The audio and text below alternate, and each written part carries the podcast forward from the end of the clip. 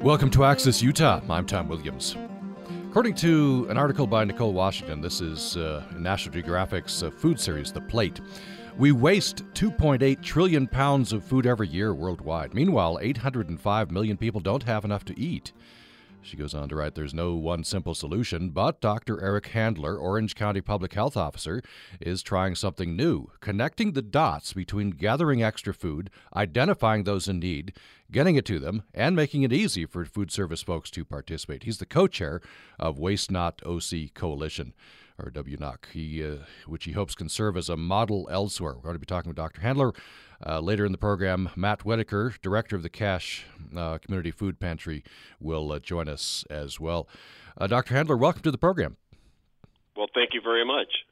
Uh, so you're a pediatrician. You've been in, I guess, private practice, schools, government. Have a, a varied career, and now back to your native California, I believe. That's correct. Originally, I trained at LA County USC, and my specialty is pediatric rehab. Uh, so, how did the Waste Not OC Coalition begin? That that's a great question. I was in Sacramento for a meeting, and I was sitting uh, having breakfast when the director for the Orange County Food Bank said, "Hello, Dr. Handler. Can I sit down and talk to you?" And I said, "Sure." And during the conversation, which was about one hour, I asked him two questions that basically changed my life. And I said to him, Do you have enough food in the food bank? And he goes, No. And I said, If we re- redirected all the food that was thrown out, could we end hunger in Orange County? And he said, Absolutely. So my mm-hmm. response was, Then why aren't we doing that? Mm-hmm. And that's how this whole thing started. Yeah, that's a, it's got to be a frustration, right? And that's what you're trying to address. There's there's this food out there, but we can't get it to the people that need it. And what's most interesting, once we started this initiative, we realized that Orange County was one of the top 10 counties in the nation with the highest number of people facing food insecurity close to 350,000 people, and one out of five children in Orange County don't know where their next meal is going to come from. And that's surprising. I, you probably received this question before. Orange County is perceived as a rich county. Uh, that's part of the reason why PBS National News did a 17 minute story on us last year highlighting the rich and the poor in Orange County. And they were highlighting our program to address the needs of uh, those that are most desperate for food. Mm-hmm. One of the things that I, I was I didn't immediately connect it up after I thought about it. I did, but uh, so you're Orange County Public Health Officer, and my immediate thought was, well, what's the public health officer doing with you know working on food issues? And now, if you think about it just one beat further, of course, you connect those things up. I wonder if you talk about that. Well, that it's funny that you bring that up because when I uh, wanted to start this initiative, I went to my the head of the healthcare agency, Mark Refowitz, and told him I was interested in ending hunger. And the question he raised and posed to me was, is this a public health issue? Because initially, if you think about it, it's kind of hard to initially make connect the dots. But we realized that the social determinants of health, which are poverty, housing, employment, and hunger, if you don't address social determinants of health. You're not going to impact the overall health of the individual. So it's absolutely crucial that we come up with solutions to solve those problems. Mm-hmm. This article, and therefore, it is a public health issue. Yeah, yeah. I, I, as I thought about it just a couple of beats further, I thought, well, yeah, yeah, the, the, the dots do connect. This article by Nicole Washington, um, she, uh, you, you talk about your time as a pediatrician and the fact that uh, people come in and, and I guess a doctor, you could you could probably tell, or at least there's some indicators that maybe the family is food insecure. But, well, I was in uh, practice for over 30 years, and I never ever asked any family if they were facing food insecurity. And the American Academy of Pediatrics has come out with a resolution recommending for their next campaign this year to address food insecurity and ask two questions that uh, you can ask your families to assess food insecurity. They're very simple questions. And once you do that, you can direct them to our pantry map, Google Map, which was developed by some students who were with me about two years ago. So the interesting thing is there's 16 million children nationally who don't know where their next meal is going to come from. 16 million children. And as a pediatrician, not asking that question, I think, is deplorable. Mm. And until we start addressing it and saying we know this exists and we need to talk to the families about it, I don't think we're completely doing our jobs as healthcare providers. And and you see that starting to change. The National American Academy of Pediatrics has made this part of their mm-hmm. 10 resolutions, their platform to do just that. I have the support of the uh, Orange County chapter, and we're pushing this out to say, look, at this is a standard. And so at Children's Hospital of Orange County, all inpatients are being asked whether or not they're facing food insecurity, and they've already screened 12,000 families. Mm. So the word is getting out. People are starting to ask the question. We're starting to identify them. So as we're increasing the food supply, we're identifying people in need. And once they express the need, they are referred to the Google map. You put your zip code in, and it refers them to the nearest food pantry. That would seem to be a critical piece of this because, as you said in this article, you you know, you, I guess pediatricians might feel stuck because you can't write a prescription for food, but if you can point them to the right direction we now have a, an answer to the question. Yeah. And so it's a win-win for everybody. Yeah, so that's, that's we wonderful. are now making it available. Our Google Map. We have 211 OC, which is a resource that provides housing quest answers housing questions, employment answers, uh, where you can get a job. But it also has incorporated our Google Map into their website, so now they can identify families in need and refer them to a pantry. If you just joined us, we're talking with Dr. Eric Handler. He's a public health officer for Orange County, and uh, he's involved in a, a, new initiative, Waste Not OC, trying to connect up uh, food to the people who need it. Um, and that's a, it's a big opportunity, a big problem. Uh, there's a lot of food wasted, and a lot of people are going hungry. I wonder if you just give us an overview of, of Waste Not OC. I understand food recovery is part of this. Another part is uh, identifying food insecure individuals. That. But I, I want to uh, share with you we have an organization in Long Beach called Food Finders that will pick up the food and deliver it to the nearest pantry. But what mm-hmm. makes this partnership so unique, which is a public private partnership, the coalition, we also are partnering with Yellow Cab. Yellow Cab will dispatch to the nearest location where food is located and take that food and deliver it to the pantry. And they have taken our seal which we provide to restaurants and grocery stores when they donate food. They put a seal in their window. All the yellow cabs in Orange County have that seal inside their cab. yeah, that's pretty cool. The the it, it's very cool, yeah. and it's a very unique solution to a difficult problem. Yeah. Um. So, why are you focusing on food waste? And you, I guess we could throw money at this. Uh, uh, what uh, why, why, why focusing on food waste? Well, there's many reasons. We we all have seen food thrown away, but let me give you an example where it really hit home. We have a jail in Orange County called Theo Lacy Jail, and they contacted me and they realized that in a point of time, every day they were throwing away 2,000 pounds of food. They realized that they wanted to do something and they knew our campaign existed. They are now, instead of throwing the 2,000 pounds of food away, donating 300 to 500 meals every day. And since we've started this campaign of food recovery, we've been targeting two cities, the cities of Anaheim and Orange. And since July of last year, we've recovered 77 tons of food, equivalent to 133,000 meals that never ever existed before. No, that's and that's a, a lot of meals. That's amazing. That's amazing. Uh, so, who who else contributes food? Well, we have the convention centers, we have restaurants, we have grocery stores. We are working with the schools to get them to encourage uh, donating food. So, in the month of May, we had three schools in Anaheim start to donate, and in that one month, they donated a thousand pounds of food. So our goal is to take this initiative and make it countywide. And we did this with very limited funding. United Way last year gave us $50,000, and they gave us another $50,000 for this year. In addition, the only other funding came from the healthcare agency to support a uh, part time project manager.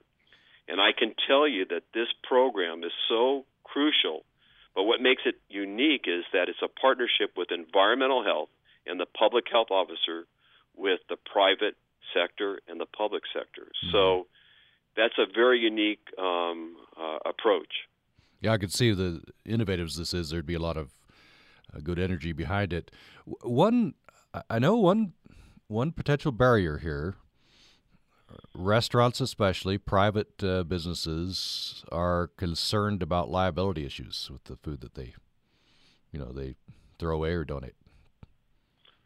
Well, I'm glad you brought that up because there's the Good Samaritan Act that says if the food is prepared correctly and you donate it, you're not held liable. So in November of 2012, we brought people from the food industry together to say, why aren't you donating food? And they gave two answers liability and the health department will allow us to do that. So our environmental health people developed a one pager explaining that it's okay to donate food. So when they go out and do inspections of the restaurants, they provide the restaurant owner with that one page and say it is okay to donate food. If you want to do it, reach out to Food Finders and they will work out the logistics to make it happen. Mm-hmm. So it's an educational campaign to say liability is not an issue. Mm-hmm. So tell me how this uh, how this works. The Food Finder what shows up at the restaurant say what uh, and the, is it a regular process? You you know the, they know they can show up every day. What how does it work? So Food Finders has volunteers that go out to specific locations, and on a regular basis, they know there's a certain amount of food, and they help them prepare it. They take the food and distribute it to the uh, locations that need the food. And we use perishable and non-perishable foods. That's what we're collecting. So Food Finders is our not-for-profit. We're a coalition. So any kind of funding or uh, contributions that we get our fiscal intermediary is Food Finders, which is a 501c3. Mm-hmm. By the way, uh, our our audience, you know, maybe some people who want to help out. How how do they help out? Well, we are de- in the process of developing a toolkit that can be replicated anywhere in any community in any county. We right now have San Diego County and LA County very interested in replicating what we're doing. So you can take this toolkit take it to your community, take it to your board, and say, look, it, we want to do something like this, and let's make it happen. My goal is to have this national, having everybody doing doing this, and my goal is that Waste Not OC won't be needed anymore five years down the line mm-hmm. because everybody's doing the right thing. Mm, yeah. yeah, that's a great goal. Let's take a break. When we come back, we'll have more with Dr. Eric Handler uh, who is involved in this new initiative, Waste Not OC Coalition. We'll talk about food insecurity, uh, food distribution, food recovery. And uh, when we come back, we'll be uh, we'll bring on Matt Whitaker, who is director of the Cache Valley Food Pantry. More following the break. Welcome to Science by the Slice. To address the frightening public health concerns of increasingly frequent drug resistant pathogens, USU Uinta Basin biology professor Leanna Etchberger and her students are on the hunt for new antibiotics.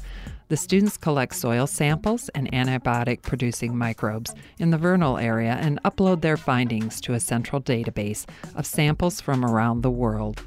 Their efforts contribute to a global effort to combat disease. This segment of Science by the Slice is brought to you by the USU College of Science, offering degree programs in mathematics and varied scientific disciplines. Details at usu.edu/science.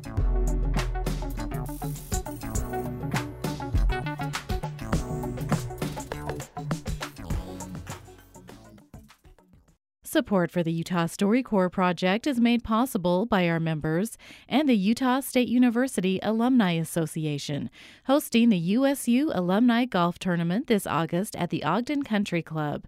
Information at usu.edu/alumni. Thanks for listening to Access Utah. I'm Tom Williams.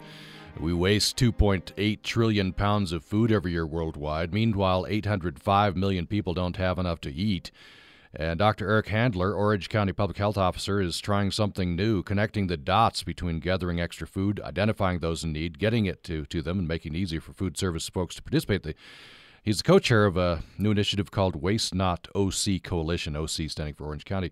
Uh, he hopes, hopes that can serve as a model nationwide, and we've been talking with him. We'll continue through the hour with Dr. Handler.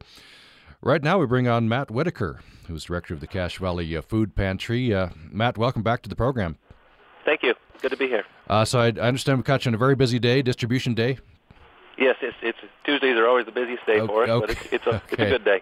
All right. Well, that's yeah, that's wonderful. So I understand you can only be on for about ten minutes.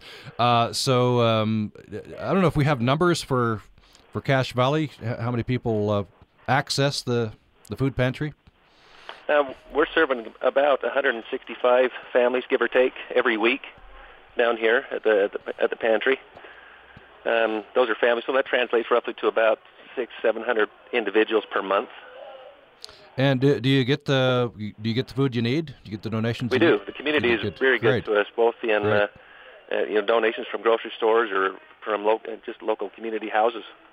We've been talking with Dr. Handler about an innovative uh, food recovery uh, program, including uh, using a local cab company to, to go out and get the food. Uh, do you do you uh, do food recovery here in Cache Valley?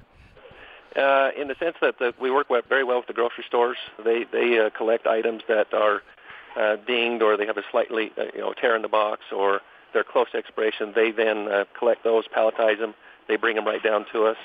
Um, so in that regard, we do. Mm-hmm. Uh, so let me just right off the bat here, before I forget, uh, how can people help out? I guess you can donate food, uh, money. Take money.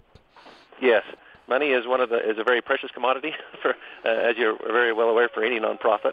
Um, we get a lot of food donations, uh, but we, we need to uh, make the community a little bit more aware that we do accept financial donations.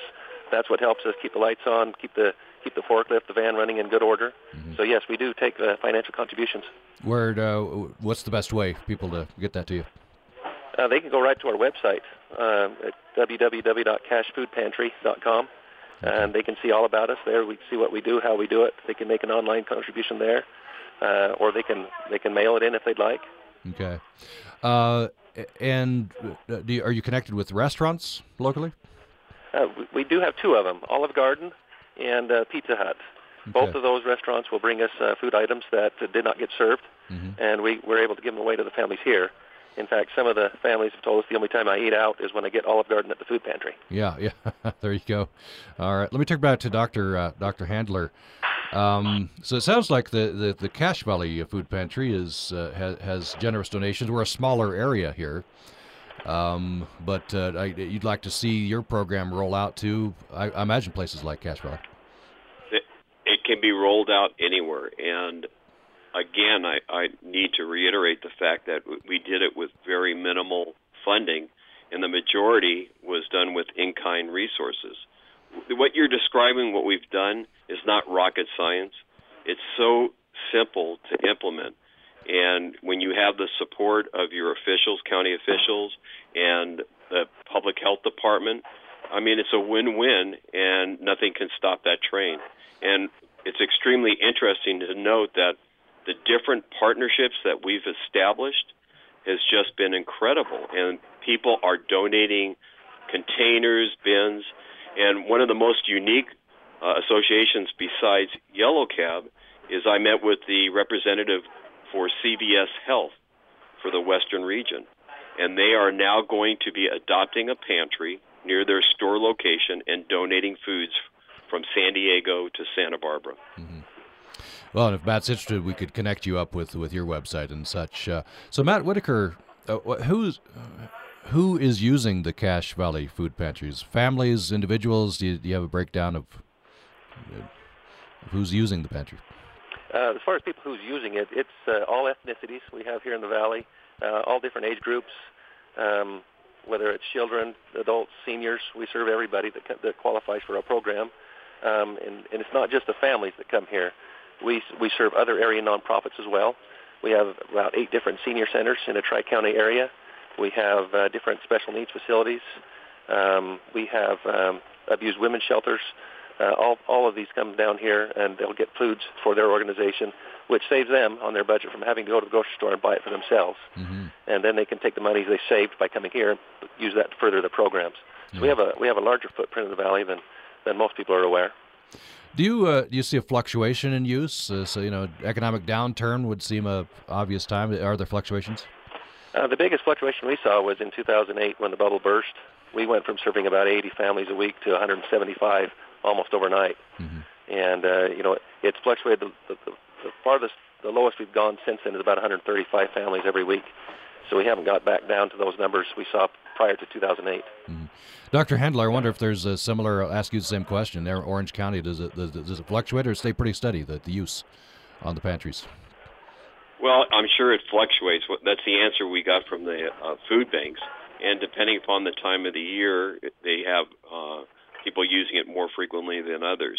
And what we're trying to, but again, I want to point out that we're using perishable foods and non-perishable. Mm, okay. So uncooked food, we pick it up quickly and distribute it to people in need. Mm-hmm. And that's also a unique aspect and uh, something that we are embracing.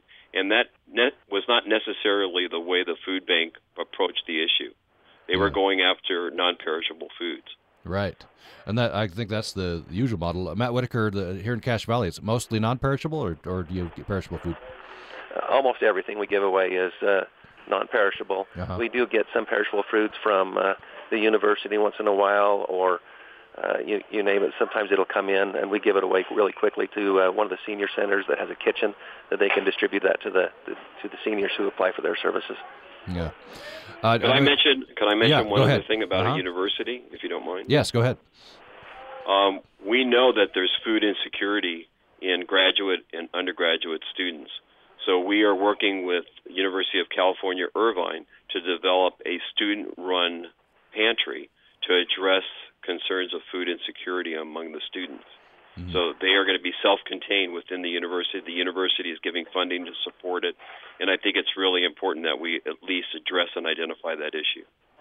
Yeah, I want to follow up with that uh, a little later in the program. So, Matt Whitaker, you, I, I, imagine you got some college students coming down to. Um, we actually don't. We have you don't. Uh, okay. Utah State University here in Logan, and uh, several years ago we worked out with them a program where they have their own student-run facility now. They call it the SNAC, which stands for okay. Student Nutrition Access Center. Right. And so students who are facing food insecurity can can appeal to that center and, and, and receive the foods directly from them. Oh, great, great. That sounds good. Well, I know you have to get going there, distribution day. So tell us once again the, the website and how people can help. It's cachefoodpantry.com. Uh, you can go to that website and uh, you can see the areas that we serve. If you'd care to make a donation online there, you can do that uh, via PayPal, via credit card, uh, however you'd like to do that. Okay, Matt Whitaker, director of the Cache Valley Food Pantry. Thank you so much. Thank you very much. And we're talking with Dr. Eric Handler, who is uh, public health officer for Orange County. He's uh, involved in this innovative uh, program, uh, Food Recovery. Um, is, is a part of it, and it's uh, called uh, the overall organization um, is the Waste Not OC uh, Coalition. We're talking about that uh, and issues of food insecurity on the program today. You can join us here at 1 800 826 1495 if you have a question or comment, or you can join us to, uh, by, via email to upraccess at gmail.com.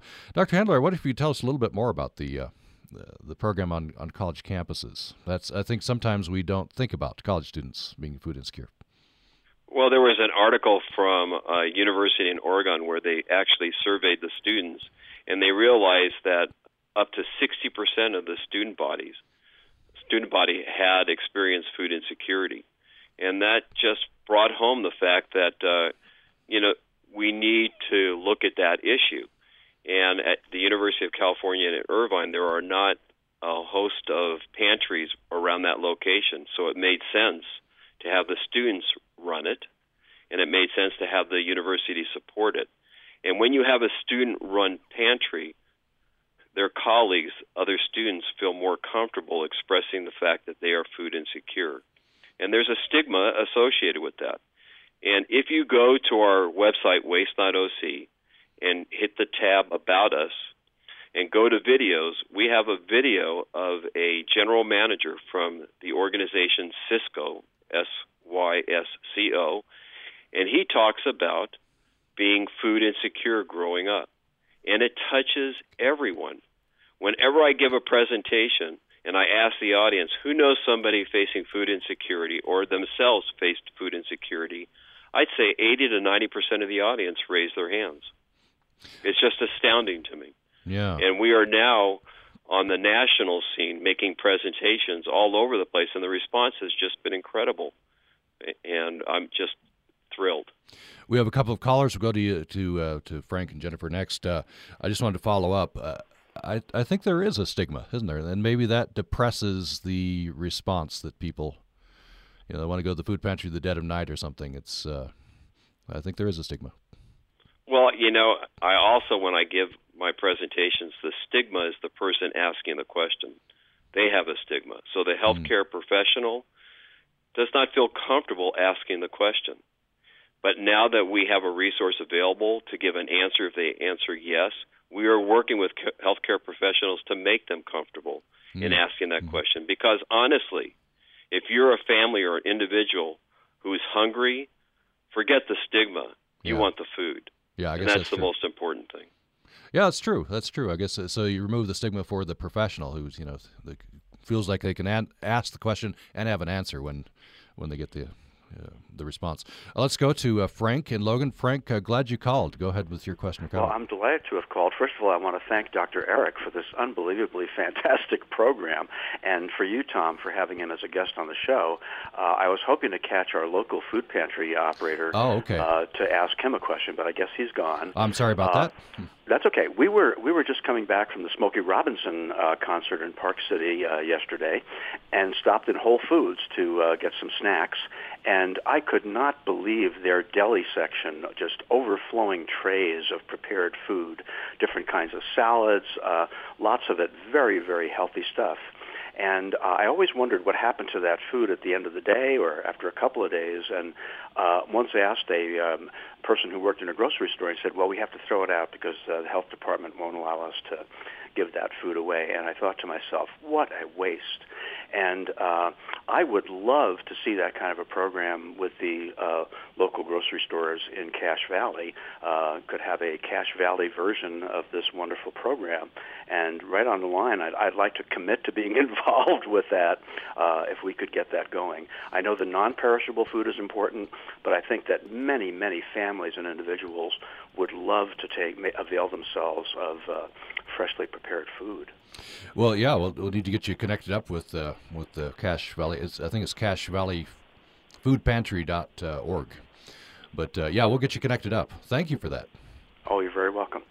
It's a great idea. I, I have something to help him out. Okay. So, is the uh, caller still on the line? Uh, Frank, are you still there? I am. Okay. So, Frank, if you go to the Waste.OC website and go About. Us and go to videos, you will find a video by our food safety expert in environmental health. It's a two minute video saying it is okay to donate food and liability is not an issue. I tell my audience anytime you talk to anyone in the industry and they say we can't do it by because of liability, you show them that video because the Good Samaritan law is a national law. And so I would great. suggest you take a look at that video because it's by an environmental health specialist. Yeah. That's wonderful, and I know that yeah. you know all of our uh, food providers in Logan, Macey's and Smiths and Lee's, uh, do so much for the community. This would just be a wonderful way to not waste uh, prepared foods that they have available. Yeah, that would be a good first step to, to, to you know. Thank inform. you so much. Also, Frank, uh, I've pulled it up now. CacheFoodPantry.com. Okay. CacheFoodPantry.com, and I hope you do get connected with Matt down there. Sounds Great. like you could do a lot of good there. Uh, let's uh, turn next to uh, Jennifer in uh, Logan. Jennifer, glad you called. Go ahead with your question or comment. Hi, um, I'm out in Vernal, but I grew up in Southern California, and I ran track for years and years, and it broke my heart to find out that Sunkist was throwing away mounds of oranges in order to maintain the price of oranges, you know, on a retail level. And and the sad part about it was the very people who picked those oranges were not permitted to take these um, surplus oranges home to their families. And I I was so hurt by that because Sunkist, I ran a, a, a, a track meet called the Sunkist Invitational, and they had these big boxes full of oranges for the athletes. But I thought, how can you guys, I don't know, how can you live with yourselves when you're depriving your your pickers of this perfectly good fruit just so you can maintain a um you know a price that is is good for your bottom line so i'm just hoping that um the the the uh, produce um growers will will make sure that anybody who's out there working in those fields um we're not throwing away fruit so that we can you know get a higher price for the fruit in the grocery stores and then um the other thing is in europe they have um, special aisles or special sections for funny looking. We tend to be picky, and and uh, so if a carrot doesn't look just right, you know, we'll check it. But it's a perfectly good, nutritious carrot, and so they have even contests for funky looking uh, vegetables and kind of offbeat fruit, which I think is a good way to make um, what would be considered seconds even more appealing than the regular stuff. But um, I'm hoping Sunkist is involved in your program because that was so heartbreaking. Anyway, that's just my little two cents worth. Okay, thank you. So thank gl- you, Jennifer. I'm glad you're doing what you're doing. Appreciate All that. right. Thank Thanks. you. Uh, Dr. Handler, I, I don't know if you know the situation uh, nowadays. Uh, you- you have any connection with, uh, you know, pro- produce producers? Uh, I know that we have two food banks, uh, Second Harvest, and we have the OC Food Bank, and I know that they are working very closely with uh, uh, grocery stores. yeah, so hopefully I- the, what Jennifer described not, is not going on. Yeah. I hope not, and I, you know, we are trying to encourage grocery stores and and to prevent what she described happening in Orange County. I wonder. Uh, uh, well, first of all, let's uh, take another break, and when we come back, we'll uh, describe some other very interesting projects uh, going on under the umbrella of Waste Not OC. And you can find uh, their website. Their website is uh, wastenotoc.org. Dr. Eric Handler is public health officer for Orange County. He's involved. He's co-chair of wastenotoc.org, and uh, we're talking about uh, very innovative programs to combat food insecurity. We've talked earlier with Matt Whitaker from uh, Cache uh, Food Pantry. CacheFoodPantry.com is their website. More following the break. On the next Putumayo World Music Hour, we'll take you to concert halls, clubs, and festivals around the world to catch live music by some of our favorite international stars. From Zimbabwe's Oliver Mtukudzi to Mexico's Julieta Venegas.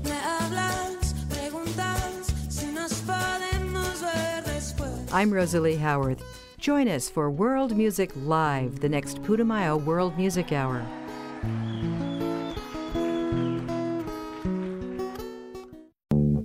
This is Miles Spencer Watson. My name is Iris Bistanji. My name is Kiani Marshall. And I'm Carrie Bringhurst, host of Morning Edition on Utah Public Radio. Join me and the Utah Public Radio crew throughout the month of July at the Uinta Basin StoryCorps booth in Vernal. Registration and online information at upr.org. It's StoryCorps Uinta Basin in July. We hope to see you there.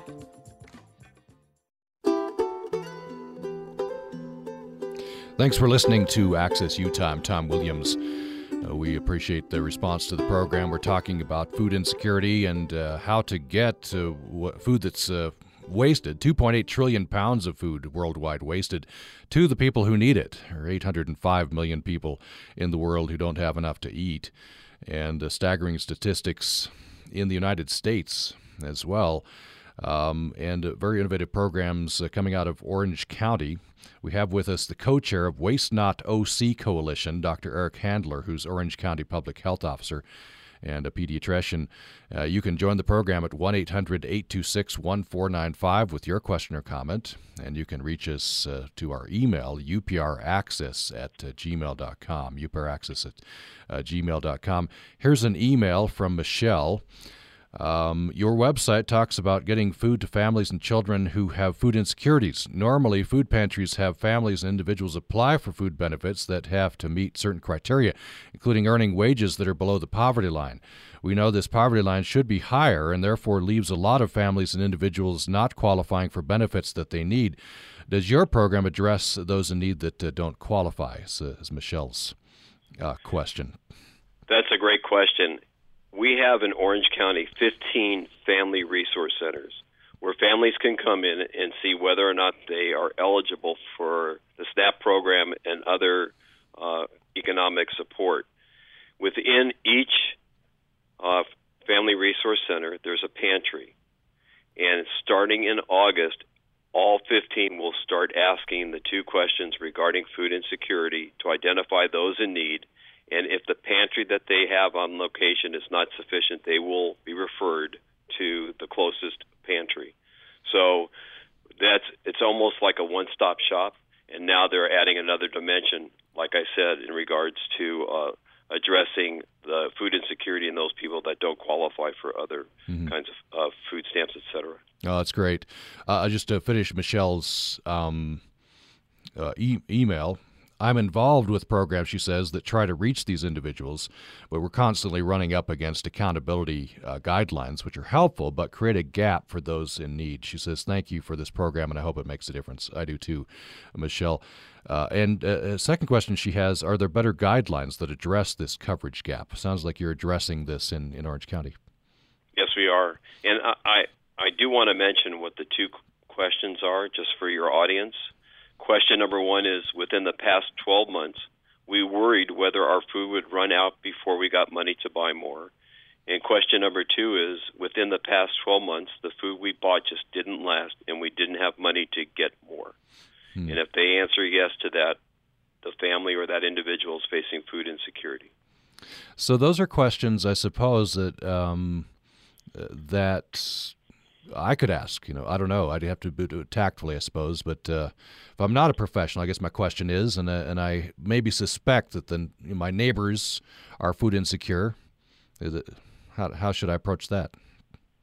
Well, I mean, I I can't answer that for you. But what you may want to make available to them is if you have extra food, or you you made some uh, additional food for dinner or whatever, you can make that available to the family in um, in a polite way. But it, it clearly requires that you get to know your neighbors so that you're comfortable with that kind of support. But if people need the food, uh, they need the food. Mm-hmm. And again, going back to the Art Jimenez video on our web, it's clear to see that um, that they went from dumpster to dumpster as well as from pantry to pantry so that they could eat. Let's, so if they're having trouble, I would reach out to them. Yeah, that's good advice. Uh, let's go to Betty in Washington County. Uh, thanks, Betty, for being patient. Glad you called. Go ahead with your question or comment. Thank you. Um, I used to live in the Kansas City area, and there was an organ- is an organization there called Harvesters, which does the same sort of work that you're talking about. And I just uh, looked them up, and they're uh, associated with uh, an organization called Feeding America. Are you familiar with that, and are you associated with them? So, Feeding America is uh, Second Harvest is a uh, partner of Feeding America, and they're part of the coalition. So, okay. yes. Okay, and then and then you've heard of Harvesters. Uh, I'm sure there's, there's these, uh, you know, there's organizations all over the country uh, that that do this sort of work. I'm not positive. I know that we have um, uh, food banks and uh, free lunch served uh, by a couple of uh, community organizations, churches, and that sort of thing in Washington County.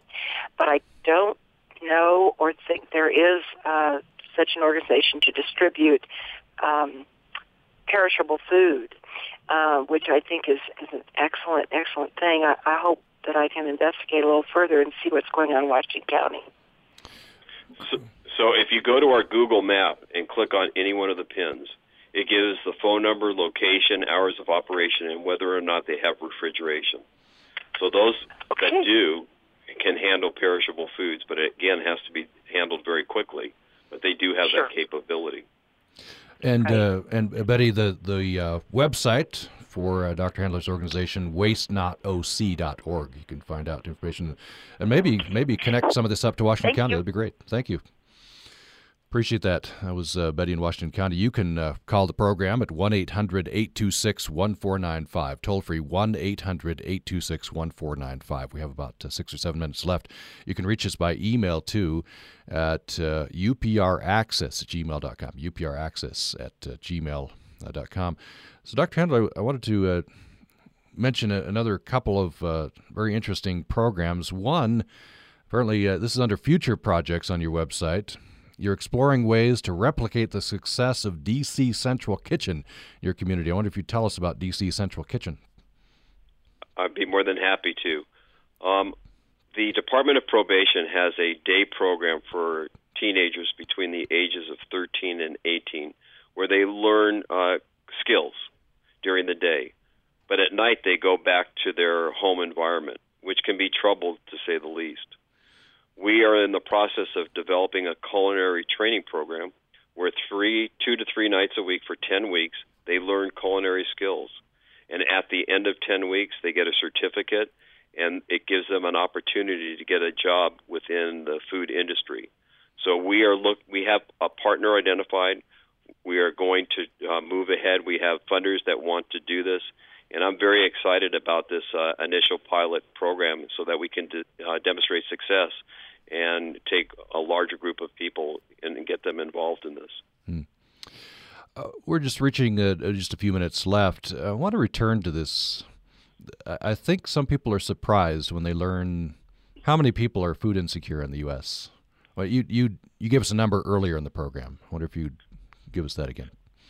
So it was it's 16 million children are food insecure. But I, I want to, uh, if I can, um, one of the quotes that I made uh, during the national presentation was, "I didn't realize how political hunger and food recovery is," and it, it became apparent during this coalition campaign.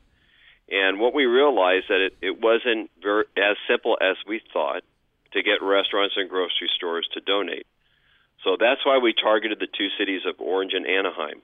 But what makes it even more remarkable is the person who is in charge of the Food Recovery Task Force is a restaurant owner who is a true believer in Waste Not OC. He speaks the language. So he, when we have a wholesaler or we have a grocery store or a restaurant that says, "Well, we don't know if we can do this," he explains to them, "Yes, you can. There are tax benefits by donating food because you're decreasing your landfill, and you get a benefit from that." So he knows how to talk to them. I don't. I'm a pediatrician and I'm a public health officer. I know very little about the food industry. So that's why this coalition is so critical because there isn't a problem we can't solve. And we have people in the industry that speak the language that help us make this successful. Hmm. When you said political, I, I thought you were going to say, you know, Republican Democrat, the conservative liberal is kind of a, and, and Jennifer mentioned in, or Michelle rather, in her email, uh, you know, accountability criteria, which is why maybe, you know, so, it's a hard time to connect it up uh, sometimes that people are, some politicians are concerned with people taking advantage of the system who don't qualify. Well, I can tell you that our board of supervisors is totally supportive of our effort.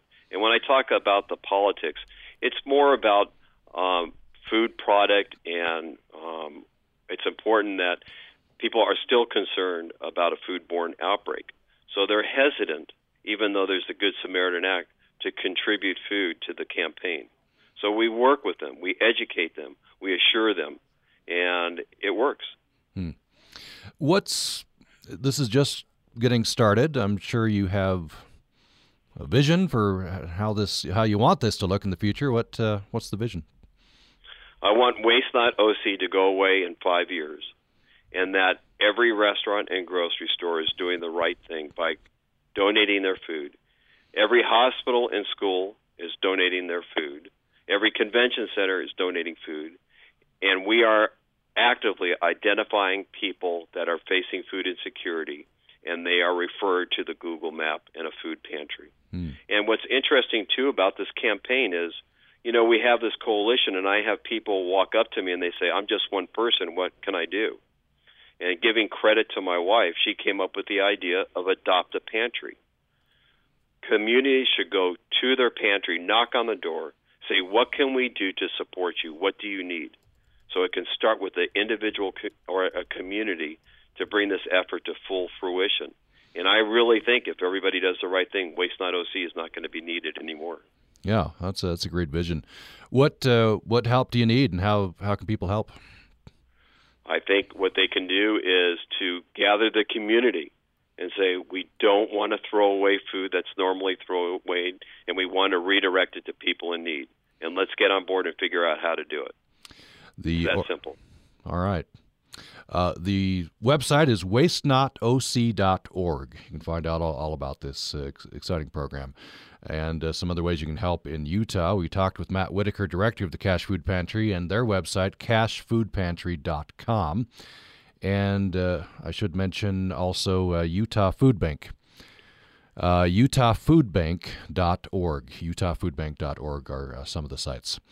So, Dr. Eric Handler, thank you so much. Appreciate it. It was my pleasure, and thank you for the opportunity. Keep up the good work. Thank Um, you. We are uh, going to talk about uh, climate change from the perspective of people of faith. Tomorrow on the program, we'll revisit a program where we talked with Dr. Katharine Hayhoe, uh, who is a scientist and also is raised in in uh, in uh, faith, evangelical faith, and uh, she is a person of faith to this day. She tries to bridge that community. Sometimes can be a a uh, uh, kind of a hard thing to bridge. She'll talk about climate change and uh, faith. And we'll also talk with uh, Interfaith Power and Light, some people from that organization. That's coming up tomorrow. And on Thursday, we'll talk with artist Paul Vanouse. She, he does very interesting work uh, with uh, DNA testing, for example, and putting that into art. That's coming up the next couple of days. Hope you'll join us then. Thanks for listening to Access Utah today. Last week on Car Talk, once again, we were brilliant. Absolutely brilliant. if the house is full of cats, would you expect there to be any mice in the house? No, They're no, all outside. no, you're I'm nuts. telling you're you. crazy, man. you're getting crazier every day. And you know what? And you're taking me with you. For more well reasoned car advice, join us this week for the best of Car Talk. Saturday morning at 10 on Utah Public Radio. Access Utah is a production of Utah Public Radio. You can listen to this episode or previous episodes of Access Utah anytime at upr.org, where you can find a link to subscribe to our podcast. This is Utah Public Radio, KUSR HD1 89.5 Logan. KUSK HD1 88.5 Vernal, KUSL HD1 89.3 Richfield, KUST HD1 88.7 Moab, and KUSU FM HD1 91.5 Logan.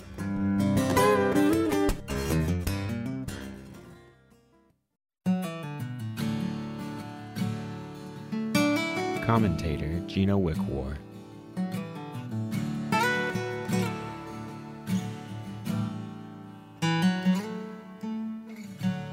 Everybody's using the term bucket list these days, and everyone seems to know what it means. Maybe it's because everyone, but me, saw the 2007 movie starring Jack Nicholson and Morgan Freeman. I hadn't seen it, so it took me a while to understand what it meant when people told me that something exotic or important was on their bucket list. Since I've always had a list of things needing to be done, I was puzzled as to the origin of this neologism, but it wasn't a newly coined word. In fact, at least its origins are pretty darn old. A quick check on Google turns up a number of possible origins, all stemming from the idiom to kick the bucket. This term appears as early as the medieval church's use of a holy water filled bucket set at the foot of a dying soul who, in a convulsive death throe, kicks it over or to a 16th century reference to a promising beginning followed by a sad ending, as in the goat kicking over the pail after being milked, or to the 1700s when it was thought to have meant hanging a person by kicking the bucket from underneath his feet. In North American speech lore, there are similar origins to bucket list, like the figure of speech to hand in one's dinner pail, which means to die or pack it in. These are just a few of the possible origins you come across on an online search, but it's clear, whatever the source, the term has made its way down through the ages. And a list of things you want to do before you leave this world is now a bucket list, a special to do list before your own bucket gets kicked. Though I'd never heard the phrase bucket list until recently, I caught a good sense of its meaning many, many years ago when I was a young mother. It was the late 60s, and there appeared on television an especially wrenching advertisement paid for by the then fairly new organization called Mothers Against Drunk Driving, or MADD. In it, a sweet faced teenage girl walks lazily down a country road, but in a bewildering, horrific moment, she is struck down by a car driven by an obviously drunk driver. There's an instant blackout and then a dissolve to a graveside with grieving folks. And above the muted background music, the hauntingly wistful voice of the girl singing, And I Want to See Venice. I choke up even now as I recall the first time I saw that ad. Then my eyes were brimming as I rocked my own little baby girl in my arms, praying to God that she and all my children would see Venice, climb Mount Everest, fly to the moon, sail across the Pacific, and and and see and do everything in the world they wanted to do before they died. I wouldn't dream of reciting my own bucket list, and since I'm not planning on dying anytime soon, I haven't really set one down in writing. But I want you to know, I promised myself long ago to Gina see Venice Wickwar. with Vin, and Vin and I made sure all three of our children, who are now in their 40s with children of their own, have seen it too. A drop in the eternal bucket, you may call it. This is Gina Wickwar.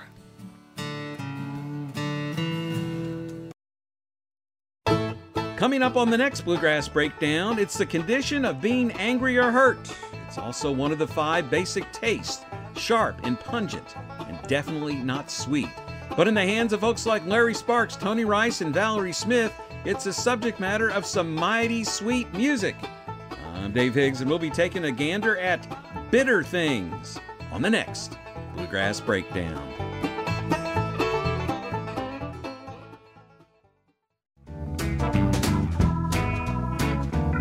Public radio attracts an audience that is focused on professional attainment. Do you have a product, service, or degree that can further their career growth? Let our listeners know by becoming a UPR program sponsor. For more information, call Terry Guy at 435 797 3215.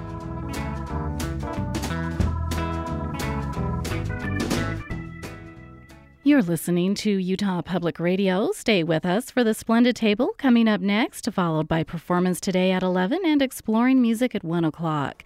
It's currently 68 degrees on the USU campus in Logan.